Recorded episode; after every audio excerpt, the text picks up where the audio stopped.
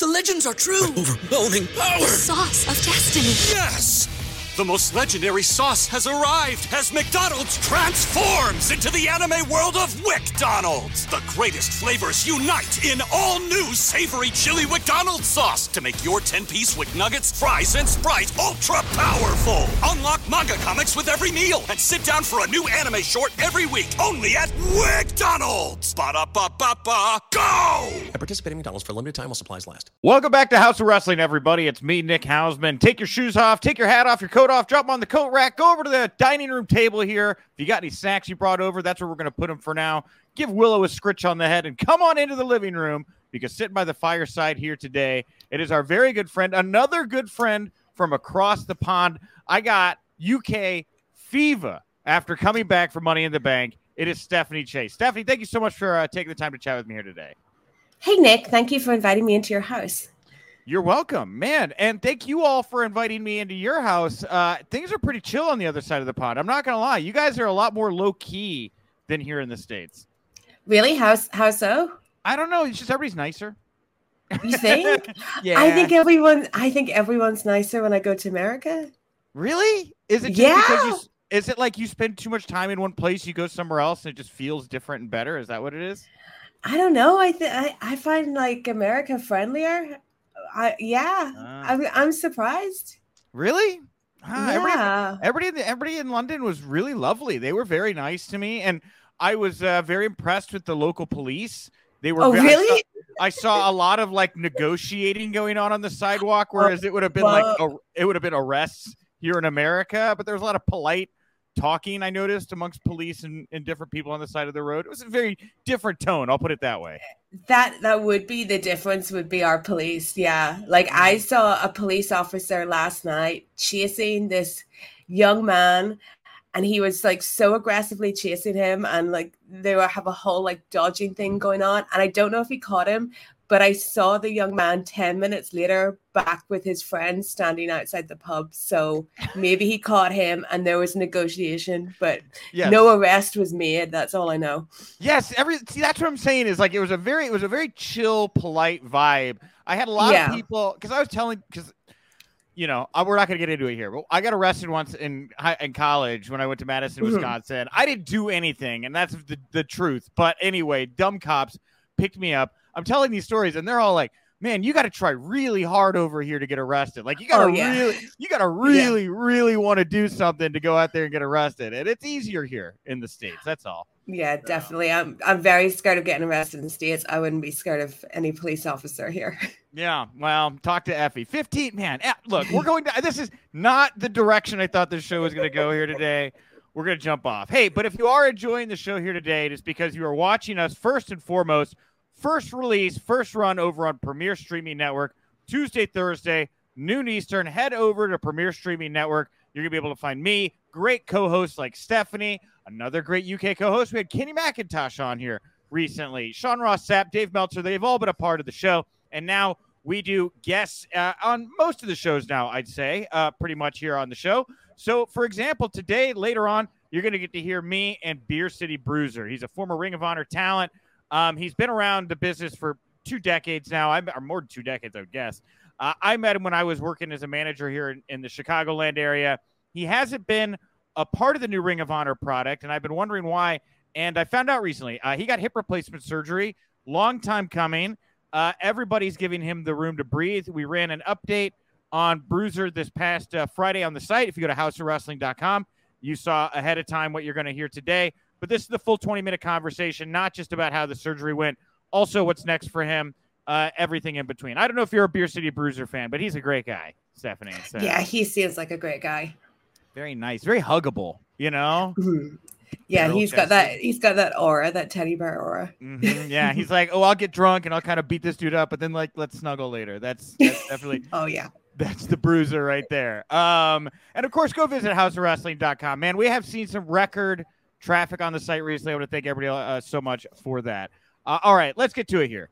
You all came for the news. Let's give you some. Uh, it has been since Thursday since we talked last, and man, a lot has happened. Let's start with, of course, some CM Punk news. First of all, Wade Keller over Pro Wrestling Torch reporting that CM Punk is taking a lot of pride and putting his stamp of approval on the collision product, uh, not just in the ring, also behind the scenes where he's actively trying to mend fences and create a more positive atmosphere. And everybody seems to think that despite a couple people who don't want to get on board quite yet, things de- appear to be moving in the right direction. Uh, so let's start there, Stephanie. What's your vibe on Collision and CM Punk uh, so far as we're about a month into this experiment Mm. so far?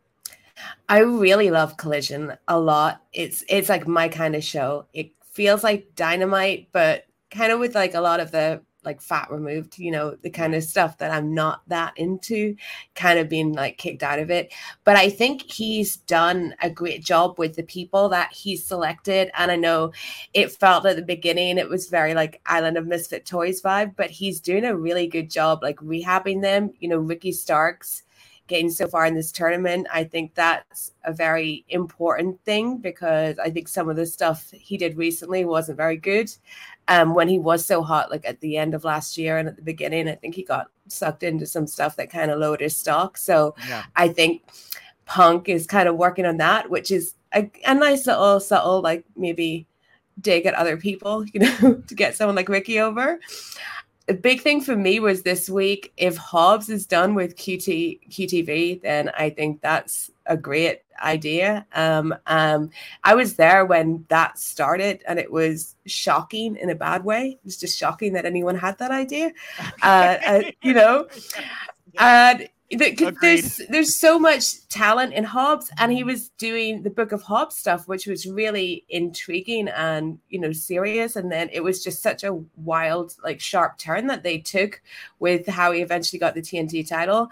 So I think that Punk is doing a good job with picking some guys that he can kind of rehab, showcase better. I think Jay White's been used better since he hooked up on Punk show. I think you know FTR are doing well. Um, even the House of Black as well. I can understand why they want to be there. So I think he's at least creating a nice little happy family. Yeah, I, man, Julia Hart had never looked better. That was easily Yeah. my favorite Julia Hart match this past week. I don't remember the name of, of the, the woman she was in there with, that blonde woman, but she was great for her role. yeah, she was so good. I would I would like to see more of her, and I really wish I could remember her name right now. But I'm with you. I, I really like Collision, and the the thing is, I think it feels like a more polished mainstream show that doesn't take Yeah. as many doesn't take as many chances or risks maybe as Yeah. Dynamite does. And I don't want that to come across as like wrong, but they're running Mm-hmm. plays, especially right out of the gate, that they know are Yeah. winning plays. They're like, here are Yeah. storylines that work. And one thing I definitely noticed between Collision and Dynamite, and you say trim out the fat, whatever. Dynamite has these like backstage vignettes where it seems as if the guys have had like maybe 10 seconds of like, hey, we're going to do this. Let's go. Right. It's kind of Yeah. sometimes it works. Sometimes it's a little stilted, whatever. You would never see that on Collision. Every No. vignette, every promo has like the perfect lighting, the perfect camera angle. It may not be scripted, but there was certainly like thought and work that went into like every little moment of that show. It feels to Yeah. me it's weird because I didn't quite know how to explain the difference, and I was like, it feels it doesn't quite feel like an indie vibe on Dynamite, and then I was like, oh, I know what it is. It's WCW, right? It's Yeah. the it's like Collision is kind of the WWE type, like it's an edgier WWE, and then I think Dynamite is just more like D- WCW at its arguably at its best, but still more WCWE. So that's that's an Yeah. observation. Collision seems so much more focused, and maybe it's because they are they've picked some guys to focus on, but it seems a lot like that. And I, I love Dynamite. You know, it's still my favorite show. But there is sometimes I'm watching it and I'm like, guys, just stop. Like it's this is an SNL or something. Please, like leave it out. And I that's kind don't of see. that's kind of WCW, right? Where Kevin Yeah. Nash would show up and he'd be like, "Oh, I found a bucket. Let's do a funny thing with the luchadors in this bucket." Yeah. Right? You know, like whatever. yeah so yeah I, th- I think that if punk is you know behind collision i think i'm definitely on the same page as him as what a wrestling show should be like there's also a slight retro feel with you know the opening talking before the before you hear elton john you know they like telling you what's coming up but it's not retro in like a nwa way but just like those subtle bits that are very good i think Yeah. Yeah. No, uh, agreed. And it sounds as if it's resonating right now. It did almost Yeah. a million viewers here for week one. It kind of dwindled down to week three to about a half million viewers. Now that was a taped episode. We're a couple mm-hmm. hours away here as we record from getting the viewership from Collision this past week, but I'm anticipating some kind of bounce back here. I mean, especially with the Punk Joe match that's been so Yeah. heavily hyped. And Bullet Club FTR tore the house down. That was a very, very good tag match as well. I'm sure it grabbed some people. But Warner Brothers Discovery, based on what Fightful's saying, would consider Saturday nights a win as long as the show can place in the top five cable originals. That's a little different than overall viewership. They just want to see that of all the shows on Saturday night, this is a top five type show. That's a number they can tout around. I think that's a much. It, it just kind of changes, I guess, the way people perceive the success or not of the show. It's not just about like a certain number. It's about a ranking, more or less. I guess. Yeah. Yeah. Yeah, that's good. It was always going to do a huge number first week, and that was always going to drop. But I think we need to like have realistic expectations for it. And obviously, Warner Brothers are investing a lot in in AEW, so it, it's good if they're looking at that it being in the top five. It's a good Yeah. spot. Well, uh, hopefully, good viewership success here. Punk, according to WrestleNomics, is the number one merch seller for AEW at the moment. Also good for Punk. Uh, Yeah. And lastly, here, this fightful note that uh, a lot of people grabbed up was that Punk apparently doing all the best he can to mend fences. He finds out Bryan Danielson goes down at Forbidden Door. Man, you guys, you guys over at a uh, Blackpool Combat Club, you're short a man against the elite. You know what? I'm more than happy to jump in. Why don't you put me in a cage where violence is of the utmost importance with the Young Bucks? Let's do it. Let's do it. Guess what? Was it was not reciprocated? Did not get received. A source, a source close to the situation said neither team would want him. But here it was. Hey, Phil Brooks extending the olive branch, guys. You know what? If you are, if we're gonna commit violence, I'd love to be a part of it. Shockingly, they didn't want anything to do with that stuff. Punk is absolutely hilarious. That's why that's why he's the greatest person ever. He's hilarious. If he said that, he knew everyone was to say no, but he can be the guy that asked, and I love that. I would do that too. That's just so funny. What a play. What Uh, a yeah. play. I, I, you know, I don't know where this is all going to go, right? I keep saying let's wait till the end of the year because it doesn't seem. To, I mean, it doesn't seem to get any better, does it? Yeah. No. At least with these, because I, because I've talked to a couple of the wrestlers in the past month. There definitely seems to be guys that are much happier being a dynamite or collision guy. I think Mhm. for a lot of people, that whole divide has diffused, and people are people are picking sides. They either want to be on Saturdays, they want to be on Wednesdays. You know, um, not everybody's getting to pick, but I think the top players that you're seeing on your TV have made the decision on Yeah. which show that they would like to be on. You know, um, but man, that's you can only do that so long, and it doesn't seem like at its core the elite and the punk thing's getting any better. Then we throw on top of this here another report from Fightful. Great job, Sean. Good 24 for you.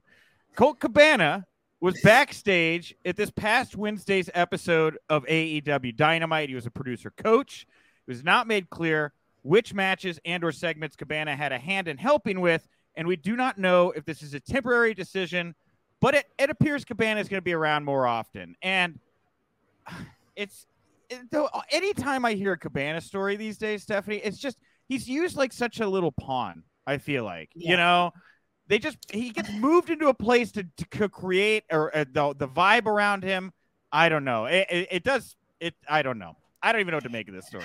I'm. Do so you over it. think do you think Colt Cabana truly believes any of these men are his friends? Because it he is just brought out when necessary, you know, such as that one match he had on Dynamite that we've all forgotten about. And it's like once that ends, who's concerned with Colt Cabana until the next time? Like it's so it's so silly. Like I don't want to say uh you know why why bother? But it's it just feels like he is used as some kind of pawn. If he's on dynamite then we're not getting punk on dynamite. Good for punk i guess. He's got his collision show. But i think like what you were saying before this whole real divide like can't last. And i think you know even if punk finds a way to work it out with the elite there's always going to be someone gunning for Punk in that company because he just creates that, you know, especially when he's successful and especially when you kind of have that feeling that even though he didn't start with AEW, it is still kind of all about punk and maybe always has been, is always the vibe that I get. But all I could say is if on the off chance that Colt Cabana is watching, he they're all not your friends, Colt. Like See, they're I, not I, your friends. I don't but Steph, I, I Stephanie, I don't I don't here's the thing. I don't want to know if I would have questioned a friendship because if these guys are not actually his friend, why did they all go to bat for him?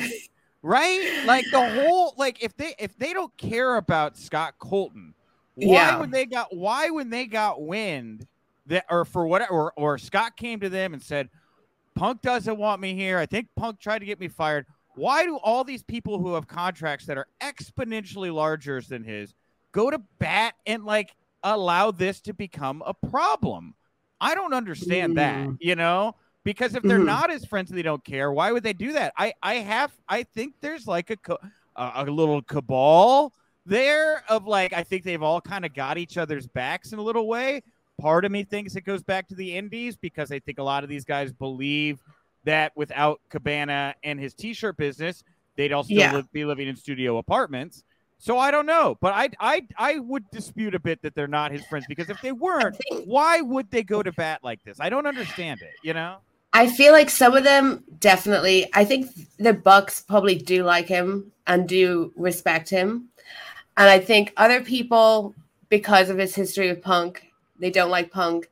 He's kind of an easy person to be like, "Hey, do you think Punk's messing with this guy, or Punk is messing with this guy?" You know, let's put that out there. But I think he is a little bit of a of a pawn in like this larger game. Yeah, well, and I don't get yeah. it. Like, how does a pawn? How is a pawn? I don't want to say the king because the king's most. He's like a he, he's like taking on queen status, right? Right. Yeah. like I don't know how a pawn on it becomes a queen on a table unless it runs the table. I guess then you can flip it over, make it a queen. Anyway, this is real chess and nerdy. I'm getting on. All right. Um, bottom line, bottom line, just as things are getting going, I take it you understood what I was talking about there, right? Anyway. yeah. Okay, good, good, good. Everybody go play some chess today. It's good for your brain. All right. But anyway, the bottom line here, just as things are going great, we get this awesome report. Everybody's moving in the right direction. Punk is back. Also, in the same breath, so is Colt Cabana. And so the game the game continues here. The, the queen, the I really hope yeah. everyone doesn't hate me for saying people might not really be Colt Cabana's friends, but it's just. I can see why you'd have the observation. I, I just, as somebody who watches it so closely, again, it's like, why would you go to bat so hard for this guy if it wasn't personal? You know, unless you have like such an animus to Punk that you're willing to make Scott Colton a pawn that you can use. I'd say create. that one. you think it's the latter? You think those guys were? I man, not maybe. not not not not the Bucks or Kenny, but I think okay. other other people that like might slightly be like, "Hey, this Colt Cabana guy." It's like, okay, yeah, sure. We can use him to rile up Punk, and then we'll get what we want. Yeah, uh, I mean, I kind of love it. I yeah. mean, I do. Makes me want to go grab my red string and thumbtacks. You know, just go full Charlie Day on the on the wall here. Okay. Um. Punk's back. is back. One other person that can be back in the ring in six weeks, according to Doc Sampson on her vlog. Thunder Rosa had him on. Thunder Rosa could be back in action here in six weeks. Does that move you any way or another? Are you a big Thunder Rosa fan or not? I want to see her back. Yeah, definitely. I think she's got some unfinished business. Um, I think she was really good. There's, you know, more like controversy with her, I guess. I guess she'll be a collision girl if she comes back and right. yeah i think that would be really cool. And i do i do want to see her back and i want to see her like do great things in wrestling and not just be thought of like the all access version of thunder rosa and that kind of whole story you know? man they just buried her right? It is like collision is the collision is the island of misfit toys. Really yeah. really buried her on that show. Like that was the funniest thing about this that show that all this drama was going on, but yet the only thing they could talk about was like making Thunder Rosa look bad. Like why wasn't Colt Cabana a main character on All Access? They could have followed the story of Colt Cabana.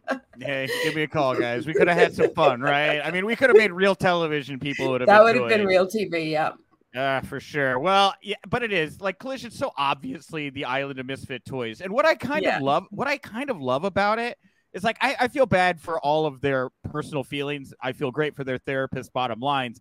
But what I love about it is when there's this much like personal, like you screwed me. I want to prove you wrong. I want to do better. All of these misfits are getting together and they're going to just genuinely try to produce a better product than it gets done Yeah. on Wednesday and vice versa. And that's good for fans, you know? Yeah, absolutely. They're all, you know, people like um Andrade and Miro kind of have things to prove as far as if they maybe felt that they weren't being treated as well as they should be like they have the perfect opportunity to do it in collision Yeah. and you know to do it for the fans as well and give us an even better show so like we we always win the fans always win no matter what goes on Man, sometimes, not always. Like there was the dog food stuff with Roman Reigns. I don't think anybody won with that. oh no no right? one well that's wwe though Okay, no, got it. Okay. no I'm one sure- wins dog food I'm sure I could find some. A- I'm sure there's AEW wrestle crap by this point. Like I don't even. There's probably like thousands of hours of AEW Dark Elevation where they just got weird with it and nobody paid any Yeah. attention.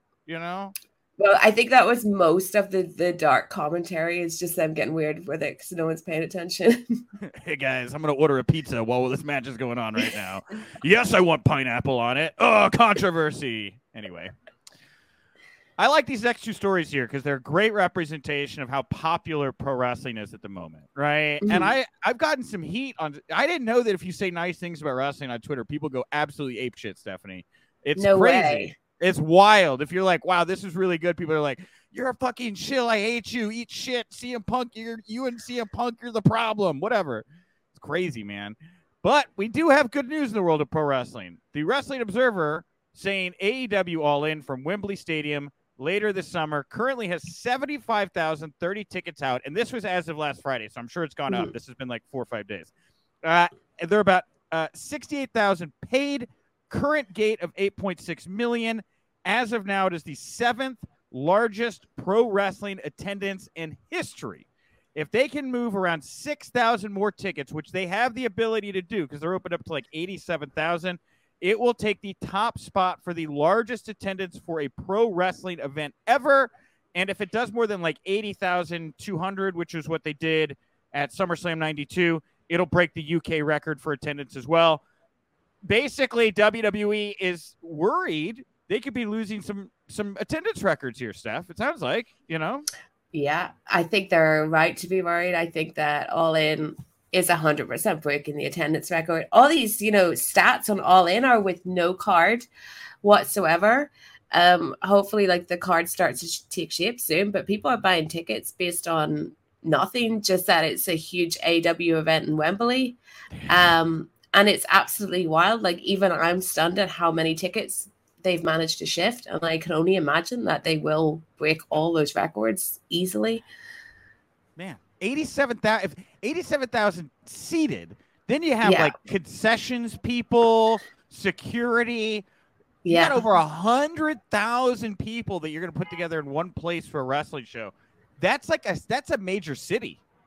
Like, Yeah. you, you have colonized at that point. You know, It's so wild. Like when I was at Money in the Bank, I was thinking, this is huge. And then how many times this is Wembley going to be? I don't think we're going to be able to like comprehend how many people are in there till we're there. And it's, it's completely wild Yeah. that, especially with, you just, you know, you just see a lot more WWE around in the world, especially over here than, than AEW even though they've started advertising all in. But to think that they've sold that many tickets is absolutely crazy. And just wait till they announce whatever matches they're going to. I don't think it's crazy. AEW fans are completely insane. I mean, if they, Yeah. I've said it before, I've said it again. If they find out they could be part of breaking some crazy AEW record or being part of some crazy AEW moment, they'll mortgage their house. They Yeah. are they are all in. They are literally all in. They have invested their entire lives into making sure this thing is a success. It's it's a real it's a movement, which is for better or worse, you know what it is, you know, at the moment. Yeah. Yeah. Mhm. Uh, well, in WWE world, man, they got some good news too. Uh, of course, they came over and you know broke all these records with Money in the Bank in London. But WrestleNomics here uh, saying the Bloodline drew more than three million fans for the second quarter hour of WWE SmackDown. Overall, this past Friday, SmackDown pulled an average of two million 561,000 viewers, up 2% from the week prior, with about 986,000 viewers in the key demo. That's up 10%. Mind you, that quarter hour, I think they did 1.2 million just in the key demo, which means more people Wow. just in the key demo watch the entirety of any other like it was NXT, Dynamite. It maybe not, definitely not more than Raw, but any uh, just in that demo. That's incredible. Most viewed episode of SmackDown since June 2nd and garnered the most key demo viewers since December 25th, 2020, featuring NFL lead in. Excluding that episode, this was the most viewed episode in that key demo since March 20th. 20, you got to go back three years Oh to, wow. to find a number like this. And, and it's even more amazing when you take into account how many people are like cutting the cord and not watching TV anymore. You know? Yeah. That's wild. No, it's completely wild. This bloodline stuff is really hitting. Like it's it's um I'm so glad that they've just kept going with it because it's working and it's not even dropping viewership or anything. Um uh, so it's really cool. I actually I really love the bloodline stuff. I just I've waited I feel like I waited so long for them to tell a long-term story that no matter like how long this goes on, I just have to like root for it because they're actually, you know, sticking with something uh, for once. They're sticking with it and it's working. So good for them. Yeah, I agree. And you know, as Roman is looking for new opponent, man, Drew McIntyre's never looked better. I mean, I was Mhm. watching Raw last night, and holy hell, that guy! I mean, he felt like a huge deal at Money in the Bank. He still feels like a big deal. You know? Yeah. Um, yeah. He'd be, he would be good for Roman as well. Yeah. Yeah. So, uh, well, uh, anything can happen here in a couple months because Survivor Series is coming to my backyard of Chicago, November 25th. It is the third. It is the Saturday after Thanksgiving, which is the same Saturday that I would. I'm sure Tony Khan would love to run Collision because, you know, this is his big to do, right? He runs Chicago during Thanksgiving weekend. He makes a big deal about it. How much he loves the city. Of course, WWE is going to come in with one of their huge tentpole events drop it right in the middle of TK's party. Isn't that wonderful? Is that nice of him? I love this because the past two years I've been to that Thanksgiving dynamite in Chicago. Um, because my so my birthday is November 20th. So that's always been my birthday present to go to that dynamite in Chicago. So now will I get to go to a dynamite, a collision, and a survivor series? Or do you think they'll hold off collision? Oh no way! You run. I mean, wow. Do you run Collision head to head with Survivor Series in Chicago? Be brave, but I'd like it. Man, maybe. I guess it would make more sense why they're running Allstate if they thought that was a possibility. I, I still, and I know they have a lot of history there. They did Mania at Allstate and everything, but it's Mhm. not a new facility. In the, it's not even in Chicago. It's out in Rosemont. You know. Yeah, yeah. I thought they'd run something newer or bigger, but hmm I guess Tony's got them both locked down with Wintrust and United. So, um, Yeah, but no, I'm excited for that. Maybe I'll turn up at Survivor Series. I'd like that. what an interesting thought. CM Punk runs United. Yeah. Vince and Hunter run Allstate. What happens? I do you turn? Do you flip back and? I mean, it's like a flip back and forth kind of night, then, isn't it? At that point, hmm Mm. I just, I, do you think Punk has the power in, in Chicago to draw his own house while WWE are in the city? I think it's a really compelling story, and I think if they had time to build it uh, and do it kind of in a smart way, I think there could be something there. But again, we got to make sure that nobody, you know, tries to destroy anybody's career secretly to Dave Meltzer in the next three months too.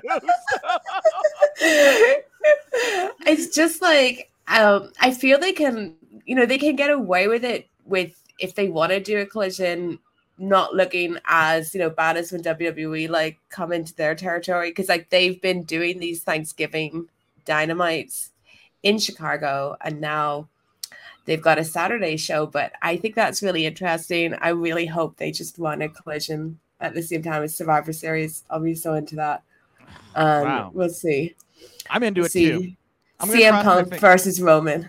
I'm in. I love it. I think it's great. Oh man, I hadn't even thought about it. But you know what? If they don't, maybe Punk can at least go visit backstage in the park or well in the parking lot at Survivor Series.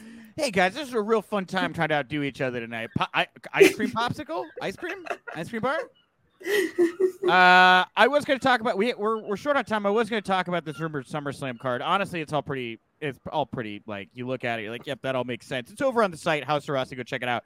But the the last item I wanted to bring up here, Reuters uh, reported this first yesterday. American senator, I don't know if there's other senators, but one of ours from New York, right. uh, Chuck Schumer, he is pushing the FDA now to investigate Logan Paul and KSI's Prime Energy drink. The basic problems here are, first of all, they market to kids, as he thinks, and it has 200 milligrams of uh, caffeine in it, which is the same amount as six cans of Coke or a little about two Red Bulls in one can of Prime. And then I guess kids are drinking this and they're going batshit insane, and it's a real problem, and they're worried somebody's going to die or something like that. And so this is this is big news here. It was all over. It was all over the American news cycle yesterday. So that go. sounds very worrying if it has that much caffeine in it. I wouldn't drink a single Red Bull. So I've never had Prime. I felt very old when I found out about Prime. Uh, it's it's not marketed to me, but I didn't even know there was caffeine in it. So I'm absolutely not going to be drinking Prime. well, here, here's bad. there's there's Prime and then there's Prime Hydrate, and Prime Hydrate is like a sports drink that doesn't have any caffeine in it. Okay. The problem is they're packaged virtually the same, and you can't yeah. really tell which one you're buying some of the time, I guess, if you don't know what's going on here. I don't drink any of these energy drinks, but whatever. No. And so so they're worried the kids are gonna drink these and go nuts, batshit insane and all that type of stuff. It does sound like a problem. It kind of reminds me of like cigarettes, you know, where it's like we didn't know how bad they were and it was fine marketing them to kids for a while. Yeah. And we were all like, hey, maybe Joe Camel should go away, you know? So. Yeah, no energy drinks for kids. At this time, joining me here in the Haus of Wrestling living room, you've probably seen him on Ring of Honor TV or, you know, anywhere else on the independents or around the world. It's our very good friend, the Beer City Bruiser. Bruiser, thank you so much for taking the time to chat with me here today. Oh, thanks for having me, Nick. Good to see you again. Yeah, you know, uh, it's it's different, and I like this. is so cordial. Back in the day, you were giving me choke slams. I couldn't walk the next day. It was a very different time in our lives. It was a lot of fun, though. Can I say? Can I can I can I real quick just ex- tell everybody like the worst pain I've ever been in in my entire life was because Beer City Bruiser and a guy named Brandon Blaze gave me back to back double choke slams before I had I I'm still not trained, but I had definitely not had any training. I took the loosest back bump of all time and I just remember the next day was Super Bowl Sunday and I just like you know, like a Jim Carrey style rolling out of the bed and crawling along the floor to the couch kind of deal. It was painful, Matt. yeah, I remember uh, you said, well, how do I do this? And I said, don't worry, we'll get you flat. Just tuck your chin. You're well, like, okay. Got a big pop. Um, well, Bruiser, I'm glad we're laughing here, man, and having a good time because it has been, uh, man, it's been a, it's been a little bit here for you right now. You just had hip replacement surgery. Um, talk to everybody out there. Tell everybody, uh, why you decided now was the time to have this done, how you're feeling the whole nine yards here. So it all started uh, back in like 2013. I started having some lower back pain, which is normal for professional wrestlers. I mean, sure. I don't know a wrestler that doesn't have lower back pain. And I went into my doctor and they did x rays, and she's like, You need to go see an orthopedic surgeon now. And I was like, Okay. And the surgeon says, Yeah, your, your right hip is dead. You're going to need hip replacement. I said, Okay. I said, how long do I have? Because I just signed with Ring of Honor. So it was 2014, late 15. And he says, you can probably get five years out of that hip, you know, before we have to do it. I said, okay, cool. So I, I talked to my wife and I said, you know, we just signed this contract. Like, I don't want to be that guy that signs a big contract and all of a sudden, you know, he's injury prone or gone. Sure. So I put it off. And then I ended up staying with Ring of Honor for eight years. And it just, over time progressively got worse and worse and worse. And then when Ring of Honor shut down and eventually got resold and I was back on the indies, it just got to the point where it was hard for me to move in just everyday life. Like I had a real bad limp. Um, I could only walk a couple feet and then I had to sit down. Everybody was asking me like, when, when you getting that fixed? And we financially did really well with our money, my wife and I. You know, we saved some money and stuff. And, and I thought, you know what, now's the time because I'm making my own schedule um, and I got to get back to my family. You know, I've been doing this for 24 years. They've been my, by my side the whole time. And so I we found a surgeon here in North Carolina, and we went in, and it was funny. So when I went in for the uh, imaging for the surgery, uh, the X-ray tech, she goes, "Oh, are you a paratrooper?" I said, "No, no." She goes, "Oh, have you served in the army for like a long time?" I said, "No, ma'am." She goes, "Are you a firefighter?" I said, "Nope, nope." I go, "I'm a professional wrestler." She goes, "Really?" I said, "Yeah." She goes, "This is the worst hip I've ever seen in someone your age." Wow. Um, that isn't a paratrooper. She compared it to like a paratrooper jumping out of a plane for 15 years Wow. and then landing. And I was like, no, no, it's just, you know, wrestling. And so we scheduled the surgery and I had it on Wednesday, the 29th of June and um, Thursday, sorry, Thursday, 29th of June. And the surgeon went in there and he's like, it'll only be about an hour surgery. Uh, ended up being two hours. And the reason being is that when he went in into the hip, so the best describe it is everything in my right hip was completely dead. The bone, the labrum was gone, the uh, cartilage was gone. My femoral head was actually being absorbed into my pelvis bone. How much pain were you in? Oh, you wouldn't, you couldn't believe it. And so Oh, the doctor, he had said I had bone spurs on, on the head of the femoral, which is normal for any type of breaks or stuff. When he went in there, the reason it took the extra hour is I had two particular bone spurs that were the size of his fist that were encapsulating the femoral head. And he had to take a chisel and chisel them out because they couldn't move my leg to get the fake hip in. And he came out and told my wife, he goes, I'm surprised the way that hip was when we went in there. He goes, I'm surprised he walked in here this morning. He goes, and he wrestled when? And she goes, Oh, Sunday was his last match. He goes, He wrestled on Sunday. She's like, Yeah, he did. Because uh, the Sunday before, I did a 20 minute tag match. And then the Saturday before that, I did a 40 minute long match with one of my students. Jesus Christ, man. And then, as you know, I was wrestling every weekend Friday, Saturday, Sunday, sometimes Monday, sometimes Thursdays. You know, I was doing everything I possibly could. that's how that's how we make money. Yeah. And the, the doctor just said, I cannot believe you were moving. He's like, I don't know how you were walking. And uh, I remember waking up from surgery and, and I looked at my wife and she was, How you feeling? I says, You know what? I'm in pain, but it's a different kind of pain. It's a really good pain. And I was able to do stuff with my leg that I haven't been able to do in six years. And it was the greatest feeling in the world. It- It's painful. I'm, I'm in pain like right now, but it's that recovery pain. It's not the when before the hip, it was constant 24 7 pain, just moving hurt. The only time I was comfortable really was maybe sitting in, in the chair I'm sitting in now, but I'd constantly be shifting Wow. and and I'd constantly be moving and stuff like that. But um, it- it's funny. And Brian Milonas, who you know, Oh, yeah. obviously we, we tagged in Ring of Honor, and he was there for the that Sunday. Because I don't know if it's my last match. I don't know. We have to see what what the future holds. so you're, I- so you're so you're not confident you'll be able to wrestle again right now. Uh, I'm gonna. I'm so what I'm doing right now is I'm taking it by the doctor's orders because before when I tore my tricep, my ACL, it was always what can I do to get back in the ring. So I do shortcuts and I do accelerated PT and I do all this to get back in the ring. Well, I'm 44, gonna be 45 coming up now. Yeah. And like I said, I owe my wife and my kids, so I'm gonna listen to the doctor. And and the, when I asked the doctor, I said, you know, will I be able to wrestle after this? he said to me, I honestly don't know. He goes, if you were a football player, a baseball player, just an average Joe, he'd say, yeah, that's it. You got, you're done. But he goes, professional wrestlers, you guys are a different breed. He's like, you guys work with pain and broken bones and everything every day. I don't know. He says, well, we'll have to see how it's fixed. And then you'll have to get in the ring and see what you can and can't do.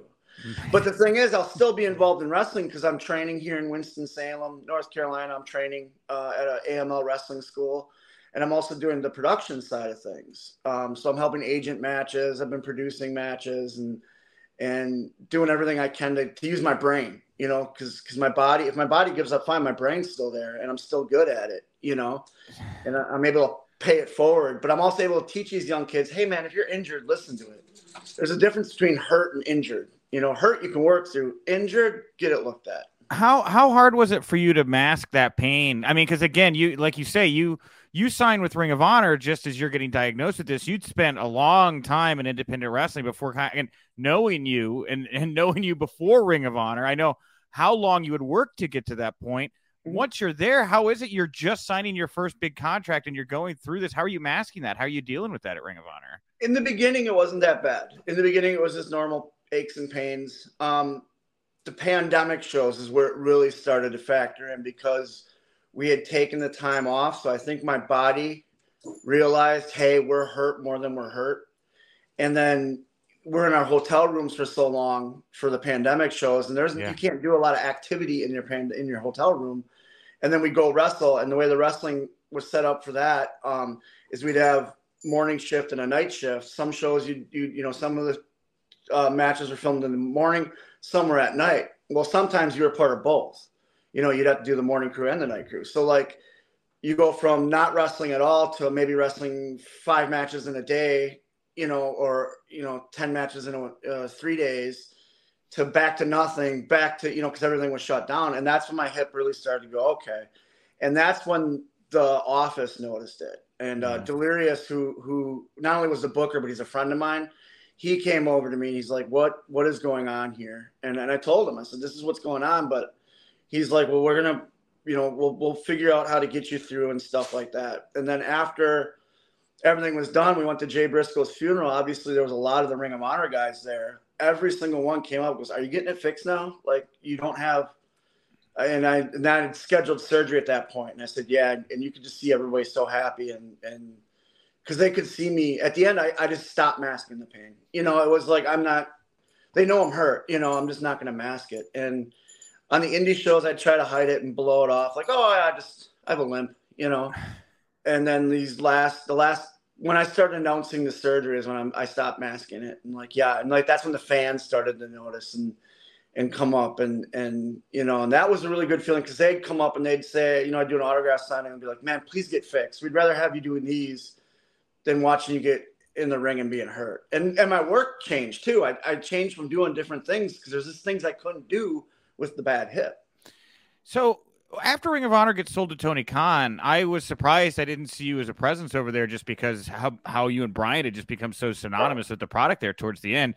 Did the injury or, or what you were going through play into the decision for, for you to not to keep up there? Or did you ever have conversations? What, what happened there with Ring of Honor? It factored into it. Um, I had conversations with QT, Christopher Daniels. I had met Tony a couple times and I had conversations with them. Yeah. Um, they, they brought Brian in um, for a couple things, and, and my name came up, and the bouncers came up. And we kind of left it at, hey, get your hip fixed, and let's see where you're at after that. Got it. And and that's how it was because I was talking to WWE too. So they had said the same thing: get your hip fixed, and let's see where you're at. You know, so I wasn't hiding it at that point. I, I decided at that point that you know, I've done a lot in my wrestling career. You know, I've literally done everything on my bucket list. I was one of the, you know, Ring of Honor ran Madison Square Garden. I was about to say, man, I was looking yeah. back at your career and I was like, dude, Matt, yeah. Bruiser played the Garden. That's amazing. Yeah. I, I was there for that. I remember that. And when I was having a hard time dealing with what to do next, my wife actually is the one that pulled up like the a list that I'd made, a bucket list, and she goes, "You did this, you did this, you did the." There's nothing left on that list. Yeah. She goes, You've done something a lot of guys can't do, and you've accomplished everything you set out to do. And I was like, Oh, yeah, that is true. You know, so so it's like I had that new feeling where now uh, wrestling's always been fun for me. But I decided that if I do, if the if the doctor clears me to go back in full time ring, one, I won't be the way I was before. I'm not gonna go as hard as I was. But I'm gonna do it more for fun and and I want to do it for like major companies and, and have a good time if that's in front of the camera. If it's behind the camera doing production stuff, I'll still, I mean, I'll give it my all no matter what. But my main goal right now is backstage stuff. I want to focus on helping the future and, and training these young kids and using what I learned at Ring of Honor production wise and bringing that forward to some of these companies. Yeah. So that's my main focus where the ring stuff is kind of the, if they need an older guy to come out, you know, if they want the bouncers to come in for a run for nostalgia, we'll do it you know what I mean? But my main focus is backstage stuff. Well, and I'm happy to hear you say that, Bruiser, because it's genuine. I know with you, uh, having just spent time around you, I know that a lot of the the the, the boys, whatever the the roster wrestlers, they have a, a, lot of respect for you. You know, when you give out advice, it's certainly taken to heart. Uh, I believe it was you were trained by Harley Race, if I'm not mistaken, right? I was. Yep. Yeah, and it, you carry that kind of cachet of like this journeyman wrestler kind of like has done it all kind of business. Um, I'm really hard to hear that. Is have you gotten the vibe that there's an openness on behalf of the big companies to, to letting you backstage to work in that capacity? I've gotten a lot of vibes. Yeah, yeah. I've, I've, because I've been honest. You know what I mean? I, I, don't think they get that a lot. I think a lot of they're used to what I did before beforehand, where you're trying to get that contract, and I hid the injury. Where now I'm like, hey, I'm getting my hip fixed on this day. I don't know if in ring is there, but I'm producing and I'm training. You know, I have a, I have I have a bunch of students right now. You know, and and this is my example now. Like, here's a show that I produced. Here's kids that I've trained. You know, and and they're doing well. And and if you look at the production between this show and this show, I wasn't at this show producing, but this show I was producing. And so like I've gotten a lot of positive vibes from from major companies because and like I said, I think it's because I was honest right off the bat. Like, hey, I'm you know, I'm I'm old for one, I'm getting older. And for two, I had this injury, but my brain's still there. You know what I mean? Like yeah. Arn Anderson, when his when he stopped, the first thing he did was went backstage. Yeah you know, and I've gotten to know Arn since moving to North Carolina, and he's actually helped me a lot make that transition from from you know thinking as a wrestler to thinking as an agent or a producer. And I was doing production stuff in Ring of Honor before they shut down. I talked to Hunter uh, Delirious beforehand, you know, when the injury was getting worse, and he's like, "Well, let's move you over to production. Let's see what you can do." And then he saw that I have the the thought process for it, and he's like, "Okay." And so I was I was shadowing guys like Billy uh, Bully Ray when he was there. I was shadowing you know Delirious when he was there. Um, when Joey Mercury was there, I was shadowing him. BJ Whitmer, you know, I was just shadowing these guys, watching what they do, and just learning. You know, so now that I'm, uh, I've done about seven or eight shows. Uh, one of them was an all women's show. You know, it was that ladies' night out where there's 30 women's matches. So I had to produce an agent 30 women matches. You wow. know, Okay. And and it went really well. And and I'm you know um the, the companies I've been talking to, you know, they're like, you know, email us once a month, let us know what you're doing. And I just sent an email out, you know, yesterday saying, hey, this is it. Here's what I've been doing. Here's the surgery's done, and, and it's just cool. Keep in contact, you know. So you give me a you give me energy, and this is probably not surprising because I'm sure you guys did like a ton of shows together. But Scrap Iron Adam Pearce uh, oh, yeah. is is a guy that you know, really found a way for himself backstage. I mean, former NWA world champion, another Midwest guy like yourself, right? And yep. like, uh, look, look how much he's given to the business now. I don't know if it resonates when I when I compare you to Pearce like that. It does because I've always looked up to Pearce. You know, being a Midwest guy myself, I was always on shows with Pearce, and and and Pearce today I still consider a friend. You know, and and you know, I for my when I started training, I I text him or I text Steve Corino, um, and say, hey, what drills are you guys doing? I have the Harley drills. You know what I mean? Like, but these kids, they want to get to the next level. So I, I knew what the Ring of Honor tryout uh, drills were. What is this, what are some of these WWE tryout drills that I can have these kids start working on now? Yeah. What are you know um, talking to QT? What are some of the stuff you do that you look for when they do an AEW trial? And and so like um, Pearce goes, man, you're you're really smart doing that. So Pearce, that's what you did. You you talked to who you knew to figure out what you could do to make yourself better. Yeah, that's just what I'm doing. And in the process of making me better, I can teach these young kids. Where if these young kids get signed and they go, who trained you? And they see the Beer City Bruiser, that's a check mark in my box. Yeah. you know? Yeah, for sure, man. I, am getting big Danny Cage vibes right now, too. You know, there's that certain spark when you realize you can oh, yeah. mold talent and, you know, bring them to that next level like that. Danny's another one I'm talking to all the time. Like, what are you doing at the factory? What can I incorporate here that you're doing at the factory? And, and it's vice versa. Uh, Dr. Tom's another one. Yeah. Um, uh, one of my students that's here, she started with Dr. Tom and then came to me and, and I, I'm sharing drills back and forth with Dr. Tom and what we need to look for and stuff like that. And Dr. Tom's probably the greatest wrestling trainer of all time. Yes. You know, Danny Cage is right up there too. And and you know, Danny even said, "Hey, when your hips, when you're fixed and you can fly, come out here. I don't know if you can work, but just come out here. I'm, let's let's work together." And I said, "Sure."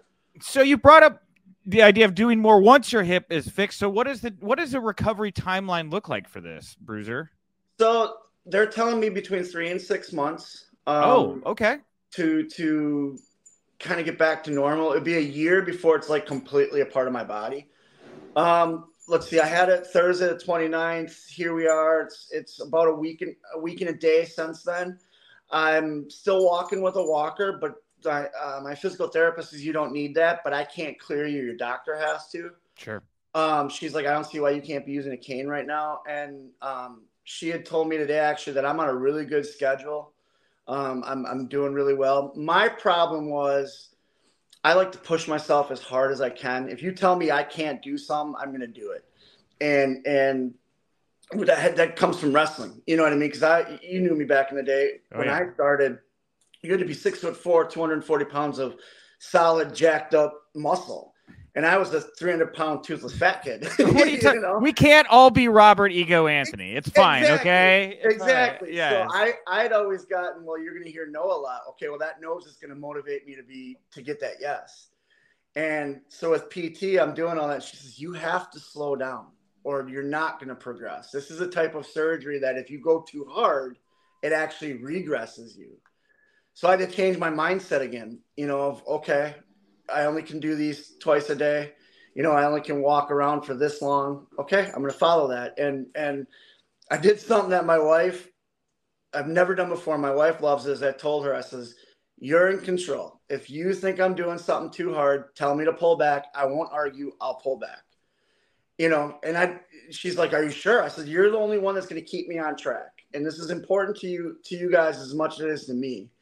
You know, so you tell me if I'm if I'm going too hard, you know, don't yell at me. Just say, Bruiser, pull it back. And I'll pull it back. And and it's worked out so far and I'm I'm on a really good schedule. So Oh man. Well, I'm happy to hear that, Bruiser. Well, uh, where do you want to send people right now if they want to go find you, support you, all those great things? I'm on Twitter at BCB Winchester. Uh, Facebook is the Beer City Bruiser. Um, also on Instagram, Beer City Bruiser. Uh, Cameo, Beer City Bruiser. Pro Wrestling Tees.com slash Beer City Bruiser. Um, and then I do a podcast too with my buddy Tim. I've been doing that for the last year and a half.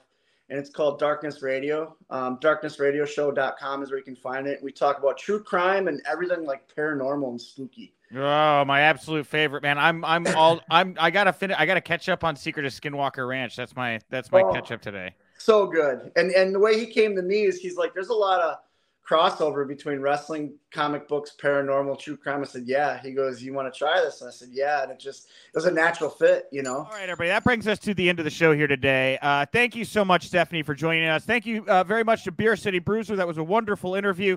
Uh, and thank you to Premier Streaming Network for hosting us all, all today here. We love having Haus of Wrestling built on the foundation that is Premier Streaming Network here. And of course, if you enjoyed the show in video form, we also release it in audio form about an hour or so after it debuts here over on Premier Streaming Network. You could go over to the podcast feed, find this. Occasionally, I drop specials there as well. Uh, give it a nice review, nice rating, all that stuff if you like it. Uh, I'll be back on Thursday. My co-host is going to be the Hall of Fame's Brad Gilmore. Him and Booker T. Uh, they record every week. This week, Brad's going to take a little time to talk to me here. Uh, me, Brad, and then of course I'll be dropping my WWE Money in the Bank media junket interview with Zelina Vega. And uh, I had a chance to finally talk to Zelina about WWE signing a new Twitch deal, which was something I've wanted to talk to her about because I'm pretty sure she left the company over her Twitch deal at one Yeah. point. so, it was a good talk. It was a real good talk, actually. So come back Thursday for me, Zelina, and Brad. Um, and just I just wanted to say thank you here. This what we've been seeing a, a real increase in traffic over on the site, and I know it's you know because the Google search spiders are finding us, but I know it's because a lot of you all are as well, and you're sharing the articles, and I really appreciate it. Um, Stephanie, anything you want to plug, promote, put over here before we wrap up today? Just go follow me on Twitter at Stephanie M. And go check out my YouTube, which is Stephanie Chase Wrestling. Awesome. And uh, yeah, I'm at Nick underscore Hausman. We're at Wrestling House. We're on threads, people. We did it. We've given up all of our privacy for you to enjoy our content. Um, it's been wonderful having you here. Willow loves scraps. Grab your shoes, grab your hat, get out the door. But remember, you're welcome back anytime.